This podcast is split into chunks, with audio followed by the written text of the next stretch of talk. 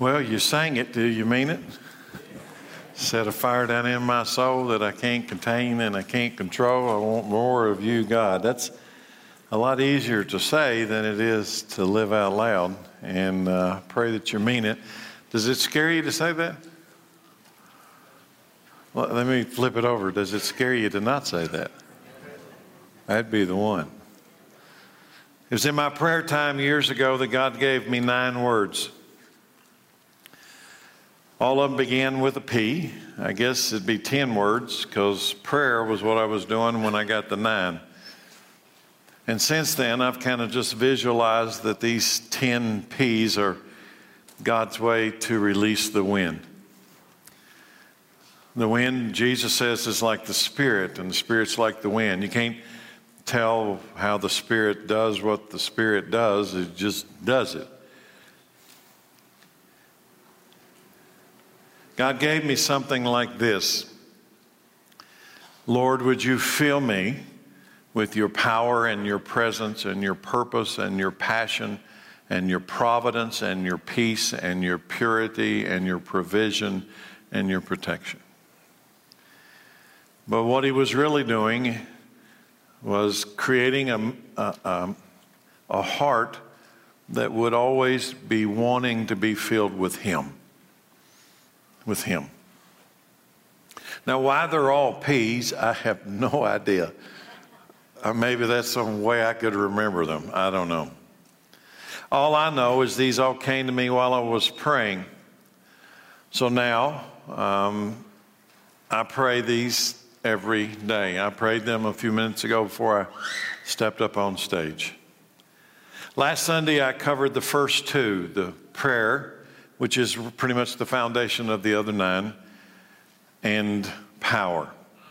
Lord, fill me with your power.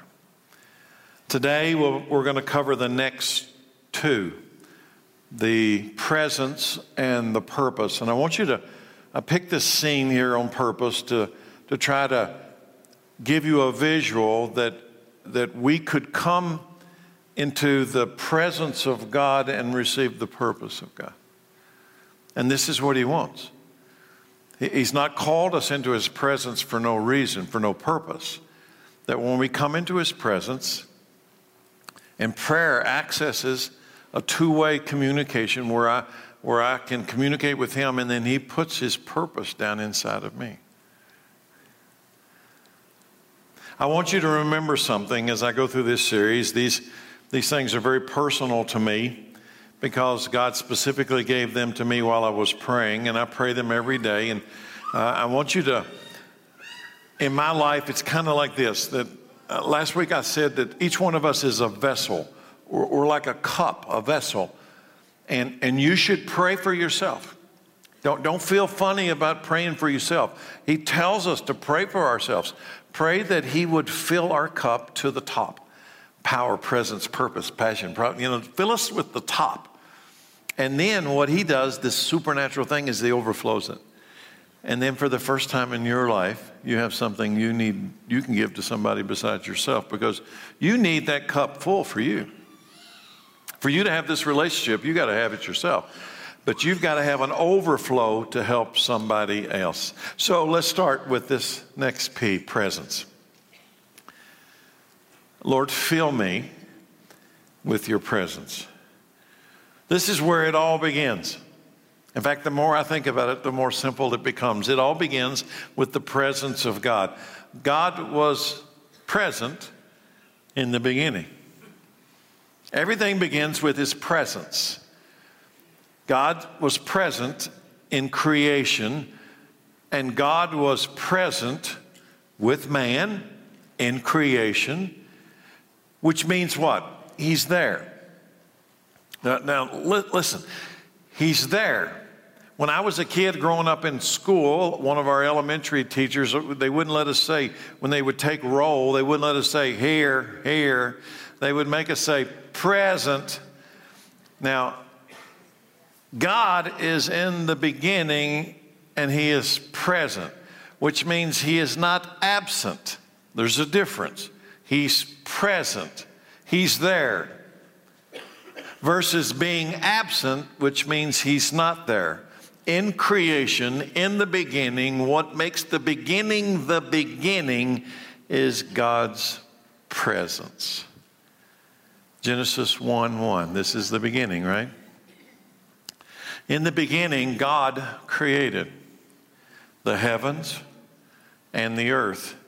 The earth was formless and empty, and darkness covered the deep waters. And the Spirit of God was hovering.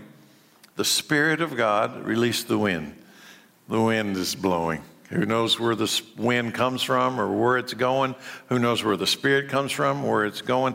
And the Spirit of God is hovering over the surface of the waters. In the beginning, the presence of God was there, hovering over the surface of the deep, dark waters of emptiness. Everything begins, listen, church, everything begins with the presence of God. Why? Here's a fundamental truth. Because without the presence, there is no existence. There is no beginning. It's not an accident that God shows up and things show up. Because without Him, without the presence, there is no existence of anything. There is no beginning to anything without His presence. The first verse of Genesis reveals the presence of God, and the first, and so that's the Old Testament, when God creates the heavens and the earth. But then if you go to the New Testament, the Old Covenant, the New Covenant, the Gospel of John reveals another picture. It reveals the presence of God again, and how the presence of God this time will be revealed specifically through the Son of God. John one one. In the beginning, the Word already existed. The Word was with God, and the Word was God. He existed in the beginning with God. And God created everything through Him, and nothing, here, here comes my point, nothing is ever going to be without His presence. So, so get this, nothing was created except through Him. The Word gave life to everything that was created, and His life brought light to everyone. The light shines in the darkness, and the darkness can never extinguish it. In the beginning, here's where I'm going. In the beginning, the presence of God created something from nothing. There was nothing. And then the presence of God, now there's something. Fill me. In the beginning, the presence of God is revealed as the Word of God, the very Son of God. In the beginning, fill me. The presence of God was creating everything in the beginning, and without the presence, listen, without the presence, there is nothing. And I mean nothing, because He alone is the Creator. There is no one else that can make anything without His presence. He is the Creator. Feel me. The presence of God is creation. It isn't that He does creation. He is creation. Why? He is the place of beginning. Feel me. The presence of God is light. The presence of God is life.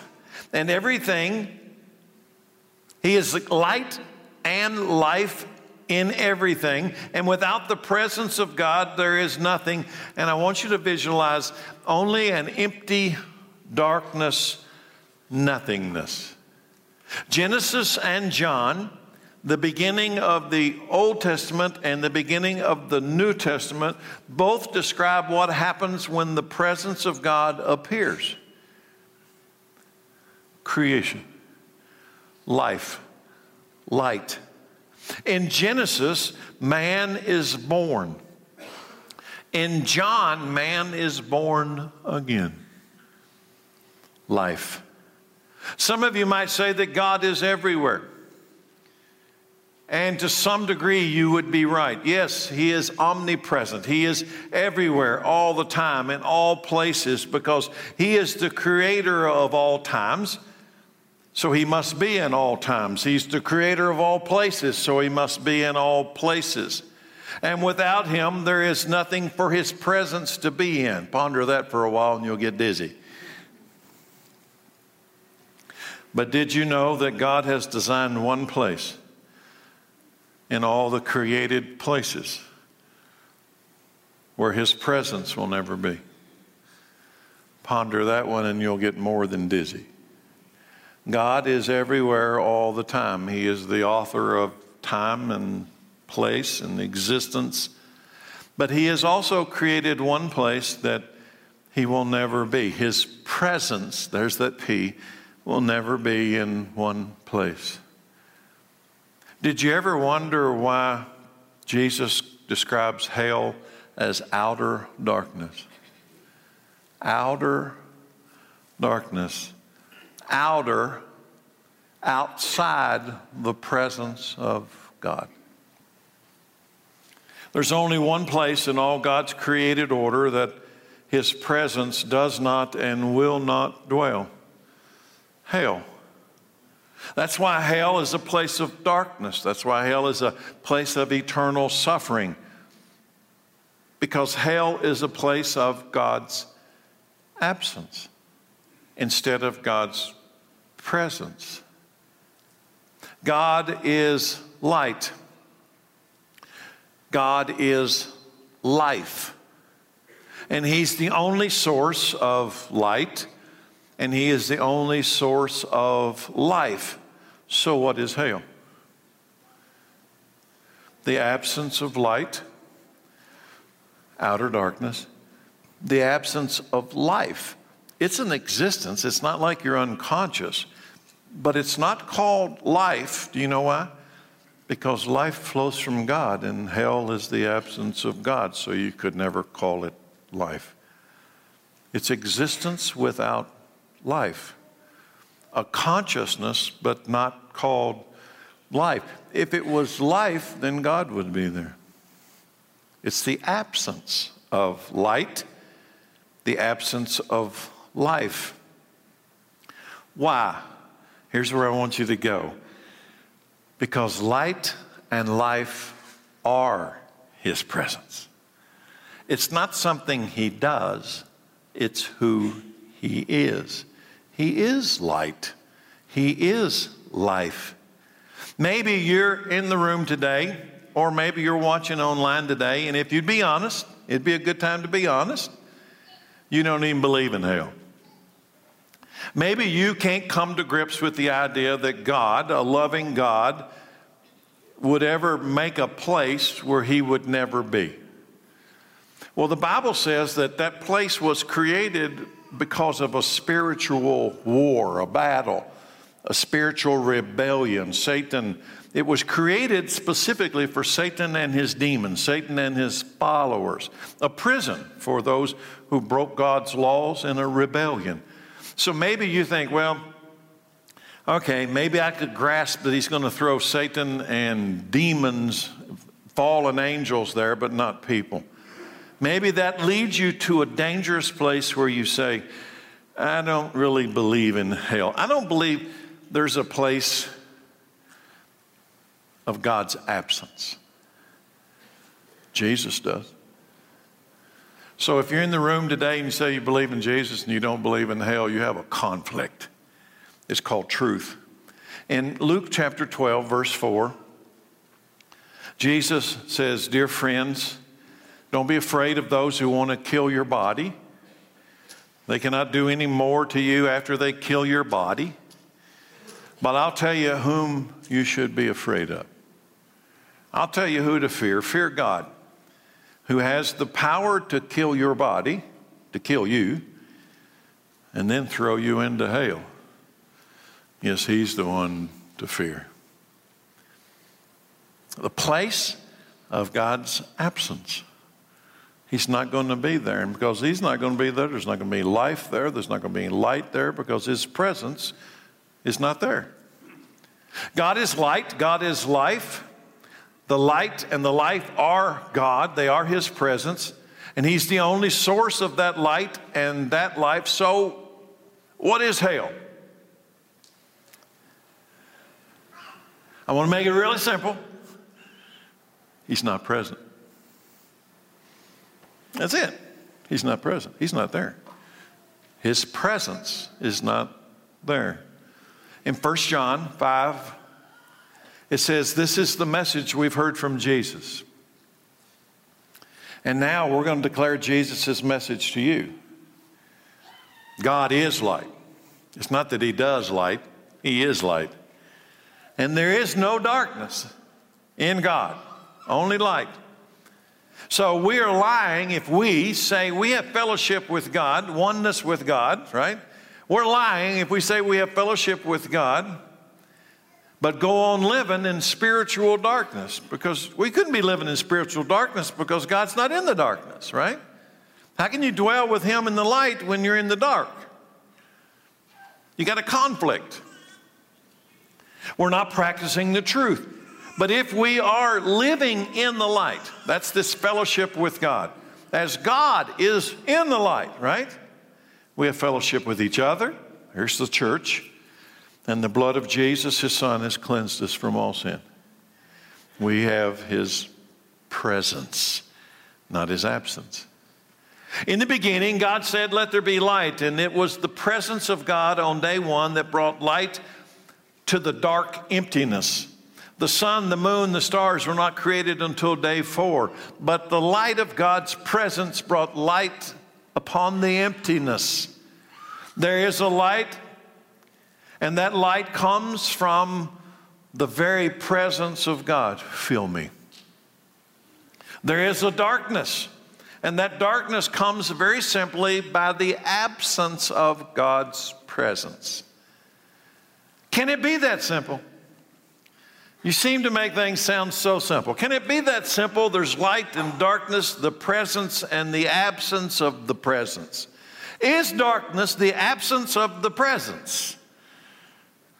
Is light the absence of the presence? Excuse me, darkness. Is darkness the absence of the presence, and light and life are simply the presence? Is that simple enough? I've always been amazed at the simplicity of the revelation of the Gospel of John. John is my favorite of the four Gospels. Uh, his perspective is quite unique, not to put him higher than, or that one higher than the other. They're all God's Word. But I'm concerned that most people who know John three sixteen really don't comprehend the whole scene. They read sixteen, they memorize sixteen. Yes, verse sixteen is God's revelation of his great love, bringing his very presence to the earth. John three sixteen is this. I want you to see this, that God's great love has brought his presence to the earth inside of human flesh. So we're, we're a place of darkness. Darkness has come upon the earth. Sin brought darkness to the earth. So God is going to send his presence. And you don't want to be in his absence, right? But we're all living in his absence. We're all living in sin and death. So God's going to send his presence to the earth. How? Inside of a human flesh. God's presence was his only begotten son. Light was coming into our darkness. Not just presence. L- listen, that would be powerful enough, but power was coming with presence. It was coming to our dark world. So what do you think is going to happen when the presence comes into the darkness? Something happens, right?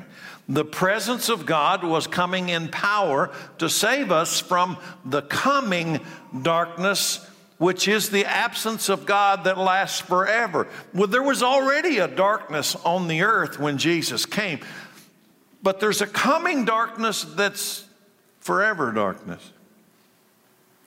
So he came to save us from the coming forever darkness, Do you see the entirety of the gospel, the entirety of the good news inside these verses?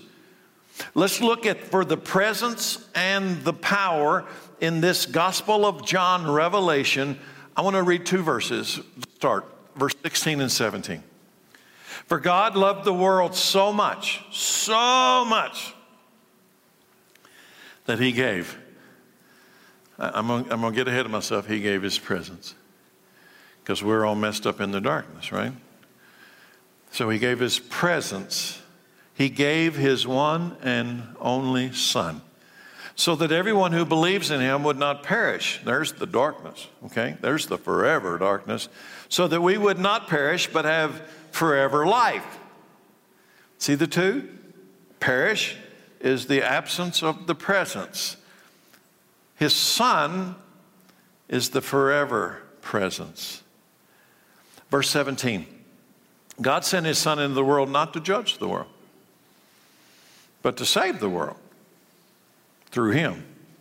God's love gave his presence to the world. The Word became flesh. The light that would overcome and overthrow the darkness was sent in the form of a child. God's presence became flesh.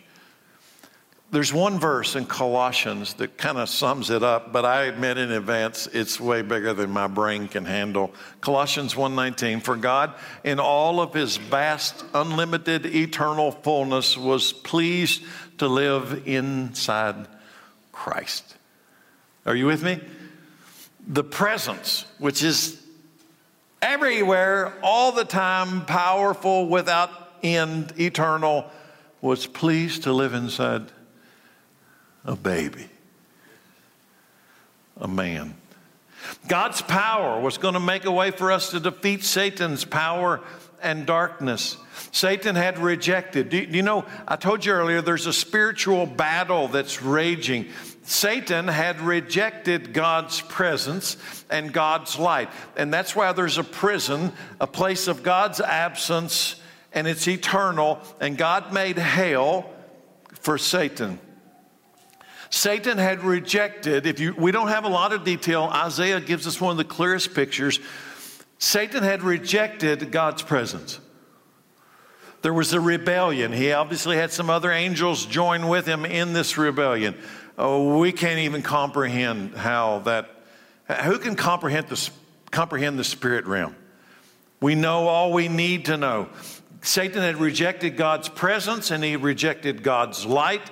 God's presence and God's power was going to save us from hell, save us from the absence of God, the coming darkness that had been initiated by Satan in the garden with Adam. Genesis presence, when Adam is in the garden, Genesis presence is man is born. But the Gospel of John's presence, which I'm reading, is man now has a chance to be born again. God's presence and God's power arrived on planet Earth in the form of a baby boy. Like us in every way except one, and this is a big one, he's not from Adam. His father's not Adam. He has a different father. God didn't send his presence to, to earth to judge us. We had already been judged. We had already been found guilty. All of us had already been found guilty. Why? Because we're all from Adam, and everyone from Adam is guilty. We're all guilty of sin. We all came from Adam. We're all guilty. God didn't need to send his presence to the earth to declare our guilt. He could have declared our guilt from heaven. John three seventeen. Let's go to verse seventeen. God sent his Son into the world not to judge the world, but to save the world through him. There is no judgment. Somebody say hallelujah. There is no judgment against anyone who believes in him, Jesus. But anyone who does not believe in him, Jesus, has already, already, he didn't, he didn't need to come and declare our judgment. We've already been judged. Anyone who does not believe in him has already been judged for not believing in God, God's one and only Son. Do you see the power? Do you see the presence? It would take both to save the world. The power of God and the presence of God to save the world. Fill me. Do you see the good news? The good news is this: there is no judgment against anyone who believes in him. Fill me. Do you see the bad news? A lot of people come to church and they only want good news. Do you know there's some really bad news too? The bad news is this: but anyone who does not believe in him has already been judged for not believing in God's one and only Son. The power and the presence, what will they do? God sent the power and the presence in the form of a child who grew up to be a man. What will he do? What will they do? They will separate the light from the darkness. But this time it won't be creation. Listen to me. This time it won't be creation. It'll be the hearts of mankind. Not day and night, the light and the darkness. I'm not talking about the day and the night. I'm talking about this. I'm talking about the lost and the saved. The light and the darkness will separate the lost and the saved. There will be a dividing line between the lost and the saved. The lost will experience the absence of God. The saved will experience the presence of God. And the presence of God came to the earth in the body of Christ. If you receive God, you re- receive Christ, you receive the presence of God. If you reject Christ, you receive the absence of God's presence. God announced the verdict in advance. He announces the conclusion of man's story. The standard by which all mankind will be judged has been announced in advance. So nobody will ever say, I didn't know. That's why we preach the gospel. Verse nineteen. The judgment. Some translations, I think, I think say verdict. The judgment is based on this fact. God's light came into the world. But people love darkness. Huh? God's presence is the light, right? God's light came into the world, but people love the darkness more than they love the light. For their actions were evil, and all who do evil, they hate the light and refuse to go near the light for fear that if I get close to the light, my sins will be exposed. But those who do what is right come to the light so others can see that what they're doing, they're doing what God wants. You see, this is the verdict, that light has come into the world, not to judge us, not to condemn us, not to throw us into the absence of God, the outer darkness of hell. No, no, no, no, no. He came so that we could approach the light, confess our sins in the presence of the light, and be cleansed by the power of the light. But the natural man wants to stay away from the light and pretend that I don't. I'm not sick. I don't have sin. I'm not going to die. There's no place of outer darkness. I will have the presence either way. Only the presence and the power of God can save us. The funny thing is, the very thing that we need the most is the very thing we resist the most. Why? There is another power. There is a liar, an adversary. He's real. The on, only the presence and power of God can save us from the coming judgment, the coming darkness of sin and death. And what is the coming darkness? I want to make this clear today. It is the absence of God. If you lived your life and you didn't want to approach the light, the life, the presence while you were here, there will come a time when he will say, okay, you will never have to worry about that again. You will never have access to the presence. You will have access to the absence. It's called outer darkness. It's a fact. John chapter three says it's a fact. It's the verdict. It's the conclusion of all conclusions. It's the truth. What? What's the conclusion? God's light came into the world. God's presence came into the world. It became within your reach, within your grasp. It's called faith. God's light came into the world, but people love the darkness more than the light. Why? Because we're sinful. God's light is God's presence, and God's Son, God's truth, came into our dark world, and what happened?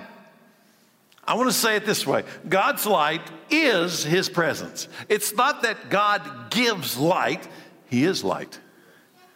And when He shows up, when His presence comes, light comes. Well, light through the sun came to the earth, and what do we do? We hide in the dark. Right? We want to hide in the dark. We're for fear that if I get in the light, my sin will be exposed.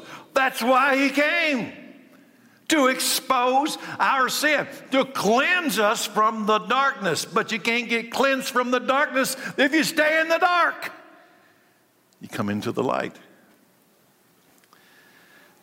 To come into the light is to come into the presence of God. And in that light, He will save you.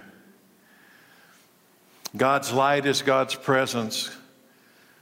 He came into our dark world, and what happened? They crucified Him. Do you see? Why? Because people love the darkness more than the light, for their actions are evil. To come into the light is to come into the presence of God, and in that light, He will save you. He will save me. Fill me. The light of truth will set you free from the life of sin and death, darkness, and the absence of God. To refuse to come into the light is to reject the presence of God, leaving you in the darkness forever. Yes, the darkness is coming. I declare to you today a coming darkness. And if you reject the presence of God, which is the light of God through the Son of God, you reject His presence, leaving you forever in His absence. You did it. You did it. God's presence, His Son didn't come to judge you. You and I had already been judged. Guilty. Guilty. He came to save us. There was no way I could approach the presence of God until Jesus came. And He made a way. That's why He says, I'm the way, the truth, and the life. No one comes to the Father except through me. Why? Because the presence was too far. I was too dirty, too dark. So I couldn't reach heaven, so heaven came here. So I'm going to ask everybody a question. Here it comes. Are you afraid of the light? This is the verdict. Light has come into the world, but men love darkness more than light. So I'm going to ask you a question. Are you afraid of the light? What is it that makes us want to step away from the light? What is it? Well, my sin, myself. I can see myself. Remember the story when Peter's in the boat and Jesus comes in the boat and does the miracle? What's Peter do? He, does he have a celebration? I've never saw so many fish in my life. No, he says, get away from me, Lord. What? Because his darkness had been confronted by the light, and he's like this. But what did Jesus do? Push him out of the boat? He said, I came to redeem you. I came to save you, Peter. So approach the light. So I'm going to ask you again, are you afraid of the light? Are you afraid of the darkness? See, when, you, when you're afraid to approach the, the, the light, I want I want you to understand what you're doing. If you're afraid to approach the light, you are by default remaining in the darkness. You only get two choices. So let's flip the question over. Are you afraid of God? Are you afraid of God's presence? Or would you dare today pray, Lord, fill me with your presence? I want to make a confession today. I am afraid of God's absence. With everything in me, I have this overriding fear. I fear the concept of God's absence. So because I fear the concept of God's absence, I believe truth is what did that to me. Truth set me free, gave me eyes to see that coming into the light wasn't to get judged by God. Remaining in the dark is the judgment of God, so I come into the light. I fear the absence, not the presence. I fear the dark, not the light. In the book of Nahum, that book I'm sure you all read a lot, it says in chapter one, verse five, in his presence. Are you afraid of his presence? In his presence, the mountains quake. The hills melt away. And the earth trembles and its peoples are destroyed. Who can stand before his fierce anger? Who can survive his burning fury? His rage blazes forth like fire, and the mountains crumble in the, in his presence. There's a great darkness coming, church. A great day of judgment coming for those who have rejected the presence of God in their lives. They love sin more than they love the source of life itself. God has revealed the details of that final day that many refer to as the Great White Throne Judgment. This future day of judgment is not for the saved. So when I get ready to read this, I want you to understand, this has no application to those who have been redeemed by the blood of the Lamb. This has no application for those who have experienced his presence through Jesus Christ. This future day does not apply, does not, it is not for the saved in Christ, but for those who have refused to step out of the darkness into the light, into the presence. So they have by default chose God's absence and rejected God's presence. Here's what's coming. And you need to understand this is coming. Mock it, deny it, won't change it. It's coming. Revelation twenty, verse eleven, and I saw a great white throne and the one sitting on it. The earth and the sky, sky fled from his presence, but they found no place to hide. And I saw the dead, both great and small, standing before God's throne, and the books were open, including the book of life, and the dead were judged according to what they had done, as recorded in the books. The sea gave up its dead, and death and the grave gave up their dead, and they're all judged. Now, you remember John chapter three? Jesus did not come to judge the world, but that the world through him might be saved. That's why this has no application for the redeemed, for they are not coming for judgment on this day. No. But these people have rejected the presence. And all were judged according to their deeds.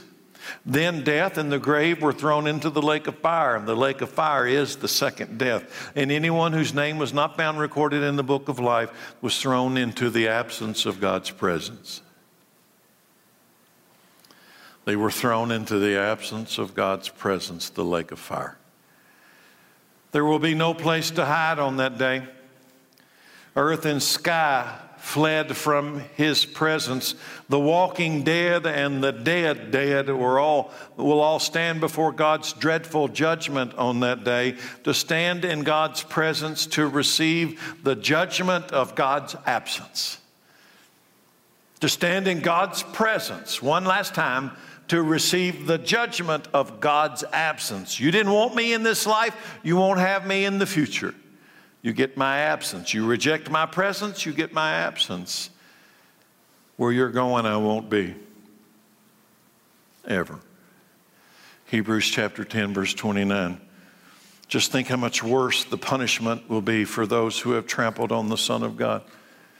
This is a, co- a comparison of God's judgment, Old Testament, and God's judgment, New Testament. Just think how much worse the punishment will be for those who have trampled on the Son of God, and have treated the blood of the covenant, which made us holy, as if it were common and unholy, and have insulted and disdained the Holy Spirit, who brings God's mercy to us. For we know the one who said, I will take revenge. God's the one that said that. I will pay them back. God's the one that said that. He also said the Lord will judge. his own people. You know, the New Testament says that when judgment comes, it'll begin in the church.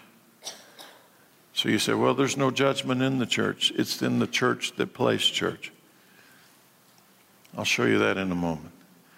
The Lord will judge his own people. And here's the conclusion of the matter, verse thirty-one. It is a terrible thing to fall into the hands of the living God. But what about the redeemed? I'm glad I don't have to stop there. What about the redeemed of the Lord? What about those who are filled with the power and the presence and the purpose and the passion and the providence and the peace and the purity and the provision and the protection? They're filled with him. What about those people? What about those who have stepped into the light and the truth of Christ?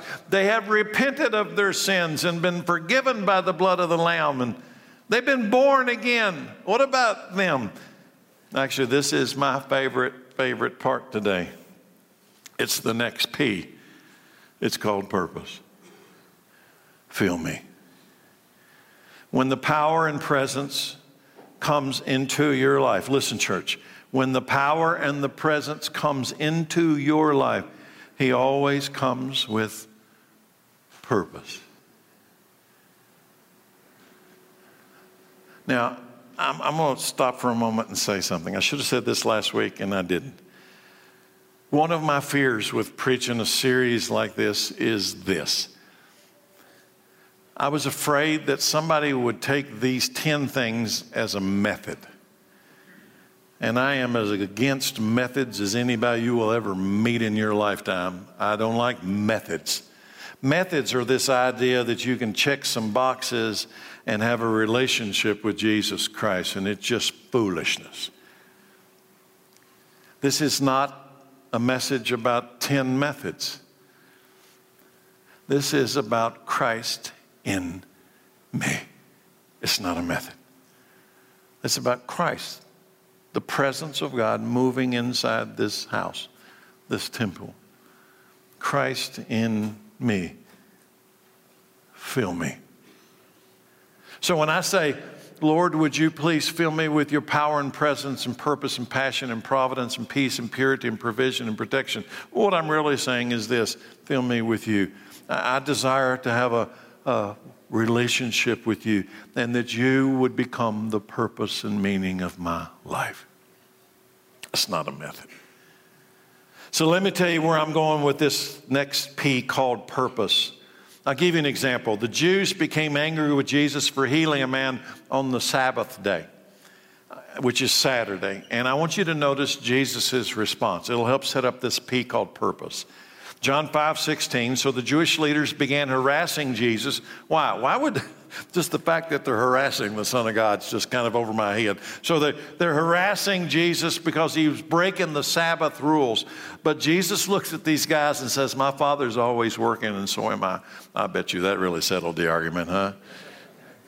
My father's, al- my father's always working, so am I. Jesus told them his fathers didn't take Saturday off, and neither do I.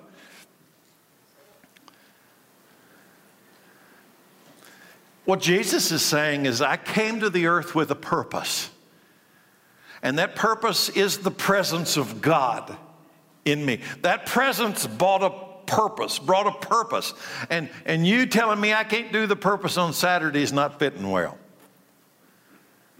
So I'm going to ask everybody a question today. If the power and the presence of God, the Holy Spirit of Christ, has moved inside your temple, inside your body, here comes the question. Everybody, what is your purpose?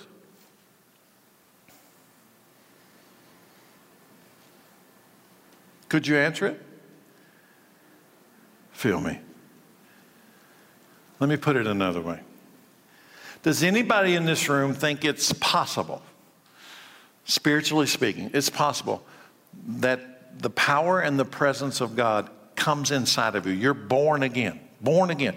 The Spirit of the living God has moved into your house. He's living right behind your chest bone here somewhere. He's living in here, moved in. And you're the same as you used to be? You think that's possible? That that great light has pierced your darkness, and you are living the same life that you lived before the encounter? And yet I find people in churches all day long that they wouldn't say it, but that, that's it.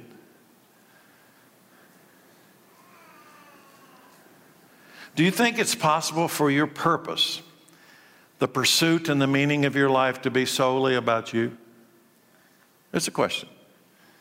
Do you think the purpose, this purpose of the presence has now created a purpose? My Father's always working, so am I. That's what he told those guys. I'm working. I got a purpose. I came to do something. I came to redeem the world. Do you think it's possible that your life's purpose is you? Yourself? Do you know why I asked this question? Actually, there's two reasons. Here comes the first one. Matthew six twenty-three. And I got to tell you, before I read it, I have, I have quite a few fears for the modern American church. Here's one of them. Sorry. I just have to tell you the truth. Here it is. Jesus says, when your eye is bad, the whole body is filled with darkness. Now, I want to explain something. I believe the eyes and the ears are the portals to the soul. It's, it's, the, it's the, the, the gateway, the portal through which the Word of God comes, and the Word of God comes. It comes through my eyes. It comes through my ears. It, it, it comes into me. And he says, and if your eye is bad, your whole body's filled with darkness, okay? And if the light you think you have, church, if the light that you think you have, remember the light is his presence, right? So if the light, if the presence that you think you have is actually darkness, ooh, how deep is that darkness? You know why it's a deep darkness? Because you think you found the light, and actually you just found darkness that's deceiving you, thinking it's light. This is one of my great fears for the American church. You know why? Because much of the American church lives without any purpose that has anything to do with the presence of God. Can you see the light of truth today? I'm asking you, each one of you. Are you sure it's the light? Can you see the light of truth? Are you sure it's the light? So let's ask the question again. Here's the test. It's not my test. It's the test of Scripture. So what is the purpose and meaning of your life? You? Is the purpose and meaning of your life you? That's the darkness. What are you pursuing? What are you worshiping? What is your heart's treasure? What is your purpose? Jesus says, do not store up treasures on earth. Don't do it. Why? Because it's going to rot. Store up treasures in heaven. So here comes the second fear I have. I'm going to ask you, I'm going to read Matthew seven twenty-one with this question. Who are these people? Who, who are these, these people that he refers to at a future judgment day? Matthew seven twenty-one, not everyone who calls out to me, Lord, Lord, will enter the kingdom of heaven. Only those who actually do the will of my Father in heaven. You know, this is not some salvation by works message. This is the purpose that comes with the presence. Do you, are you hearing me? When the presence comes, he comes in a purpose that every part of the body has a function. There's something that I'm called to do that you're called to do. Not everyone who says to me, Lord, Lord, is going to enter the kingdom of heaven. That ought to get your, you know what? That means that there's people who are saying, Lord, Lord, who are going to experience the outer darkness. The absence of the presence. So what's the dividing line? Only those who actually do the will of my Father will enter. That's the purpose, that the presence has produced a purpose. It's not you anymore. The old person died. That's when you got born again. You denied yourself, took up a cross, followed him, right? On Judgment Day, many are going to say, here it comes again, Lord, Lord, we prophesied in your name. We cast out demons in your name. We performed many miracles in your name, but I will reply, I never knew you. Get away from me. That's the absence of the presence. Get away from me, you who break God's laws. You stayed in the darkness. I invited you into the presence. You stayed in the absence. Why did you stay in the absence? So who are these people who say, Lord, Lord? I can tell you these people were not filled with the power and the presence and the purpose of God. You know how I know that? Because pagans don't say, Lord, Lord. You know who they are? Church people. Church people. They are the ones that couldn't tell the difference between the light and the darkness, between the truth and the lie. And Jesus says, and if the light you think you have is actually darkness, how deep is that darkness? I'm really, listen, when I get to something like this, I can tell you, some of you are looking at me with that funny looking eye thing that you do. It is not my intention today to make you uncomfortable, but I'm telling you what, today we will deal with truth.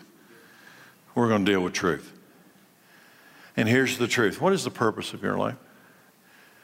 Would you dare today pray, Lord, fill me with your power and your presence and your purpose, which is the very person of Jesus Christ? Because I'm going to tell you, when you get the power of Christ and the presence of Christ, you get the purpose of Christ. They are the same. And you know what his purpose is? To redeem the lost world.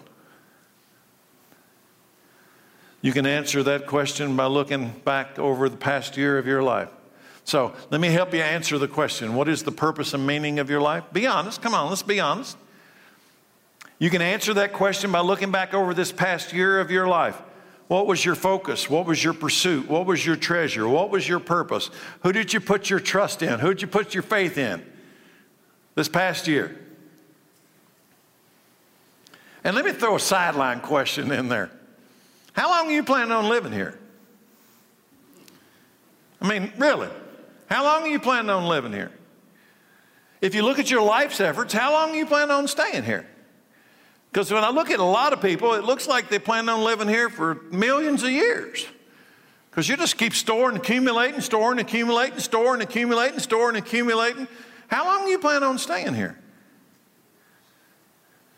Can you not see that life is short and that we're going to run out of time? What are you going to do with that?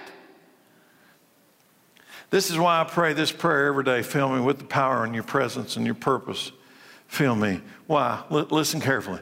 I'm going to take the same standard I hold you to. I do not feel that I'm beyond being deceived or beyond being tempted. I'm not insecure about God's power to save, but I know Satan hates me. I know he hates the elders of this church, and he hates everyone in this church who's a true believer. And you know what? I have found that he tries lots of ways to distract me from the purpose that God specifically called me to do. I have shared it a thousand times here in the last twenty-one years. God called me to be a watchman, to tell people the deliverer is coming and make the church ready for the wedding, because the church thinks they are and they are not.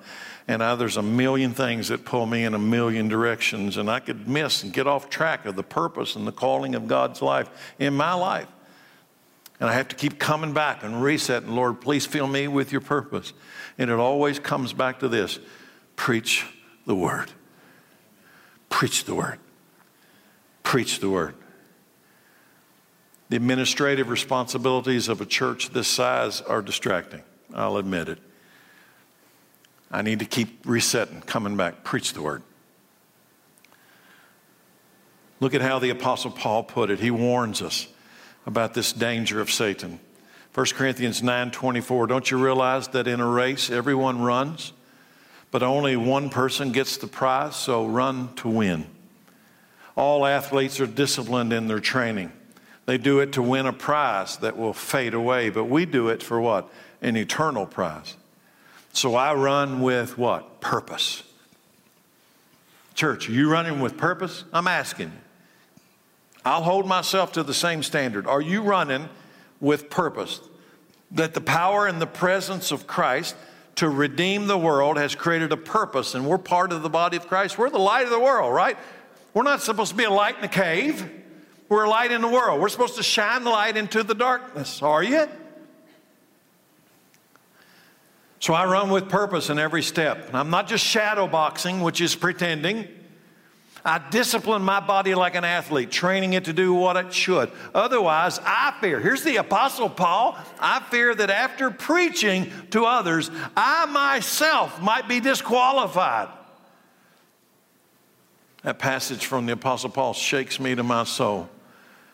And I ask myself, has the churchy, churchy, churchiness made me a pretender? Am I shadow boxing? Lord, fill me with your power and your presence and your purpose. Run to win. Run with a purpose in every step. Fill me. Why? Because I fear that after preaching to others, I myself might be disqualified. I'm watching. Why do I say that? Why, why do you got to put that in there? Because I'm watching with my eyes, church after church, preacher after preacher, fall away from the truth of God. I'm watching it. Can you see it? I could give you five names right now, recently in the last two or three months, that have abandoned their faith, abandoned the truth of God, abandoned the Bible, going along with the world, stepping out of the light and getting back in that darkness where everybody makes you their friend. Let me give you an example. Who would have ever thought that the Methodist Church in America would have to set up two different denominations? One for the L B G T believers and one for the Bible believers. And we are there. And I hear the Apostle Paul, I fear that after preaching to others, I myself might be disqualified. Let's face it, the church in America has become worldly. And many no longer have the power and the presence and the purpose of God among them. And without the presence, which is the person of Christ, there is only darkness and dread. So what do we do? Individually and as a body of Christ, here it is. Preach the word. Live the word. Believe the word. This is my purpose. This is your purpose. The Word of God is power, presence, and purpose of God, the person of Christ. Hebrews twelve one. Therefore, since we are surrounded by such a cr- huge crowd of witnesses to this life of faith, let us strip off every weight that slows us down. If there's anything in your life that's keeping you from your purpose in Christ, get rid of it. Especially the sin that so easily trips us up. And let us run with endurance the race God has set before us. We do this by keeping our eyes on Jesus, the champion, who initiates and perfects our faith. Because of the joy awaiting him, he endured the cross, disregarding its shame. And now he is seated in the place of honor at God's throne. Think of all the hostility he endured from sinful people. Then you won't become weary and give up. And after all, you have not yet given your lives in your struggle against sin. Church, run with endurance, run with faith, carrying out and living out the purpose of God in your life. Feel me. Get rid of anything and everything in your life that's keeping you from fulfilling God's purpose in your life. I want you right now to think about something that's keeping you, that's restricting you from actually applying your life to the purpose of God. Get rid of it. Get rid of it. Run to win, not place, not show, not pretending, not shadow boxing. Run with endurance and know that there's a dark power that will keep many from finishing this race in the power, presence, and purpose of Christ. How? By keeping them in the absence of God's presence. How does Satan do it? He wants to keep you in the absence of the presence, keeps you distracted, keeps you standing in the dark when you could be in light. There you go. That's two of the five sessions that I have planned on the ten P's. And I close today with two questions. Here they are. Do you have the presence of God in your life, in your heart right now? Are you sure? I will not have to answer for you, and you will not answer for me. But each of us will answer. Do you right now have the presence of God in your life, in your heart right now? The presence of God is the Spirit of Christ. Yes or no? Are you sure? And if the light you think you have is actually darkness, how deep is that darkness? Are you sure? If you don't have His presence with you right now, listen, if you don't have your pre- His presence with you right now, you won't have His presence with you in eternity. You must experience and receive His presence before you meet Him. Did you hear me? You must experience and receive His presence before you meet Him on the last day. Before that trumpet or before that grave, you must experience and receive His presence before Him. You cannot serve two masters, even if one of them's you. You can't do it. And here's the last question. What is the purpose of your life? Be honest. What have you been focusing on pursuing this past year? And how long do you plan on living here? Are you running to win, place, or show? This is a race between life and death, heaven and hell. Do you know that your purpose is directly connected to His presence? And would you today, I'll ask Chad to come on out. Would you today dare, dare to pray to God, Lord, would you please fill me with your power and your presence, your purpose, your passion, your providence, your peace, your purity, your provision, your protection. Would you fill me with you? Understanding this, that when you do that, you deny yourself, you take up a cross. You're going to say to Him, Lord, I'll quit my job. You want me to quit my job? I'll move. I'll sell the house. I'll get rid of this stuff. I'll go anywhere you want me to go. I'll do anything you want me to do. Would you? Well, would you? There's one who's worthy. One.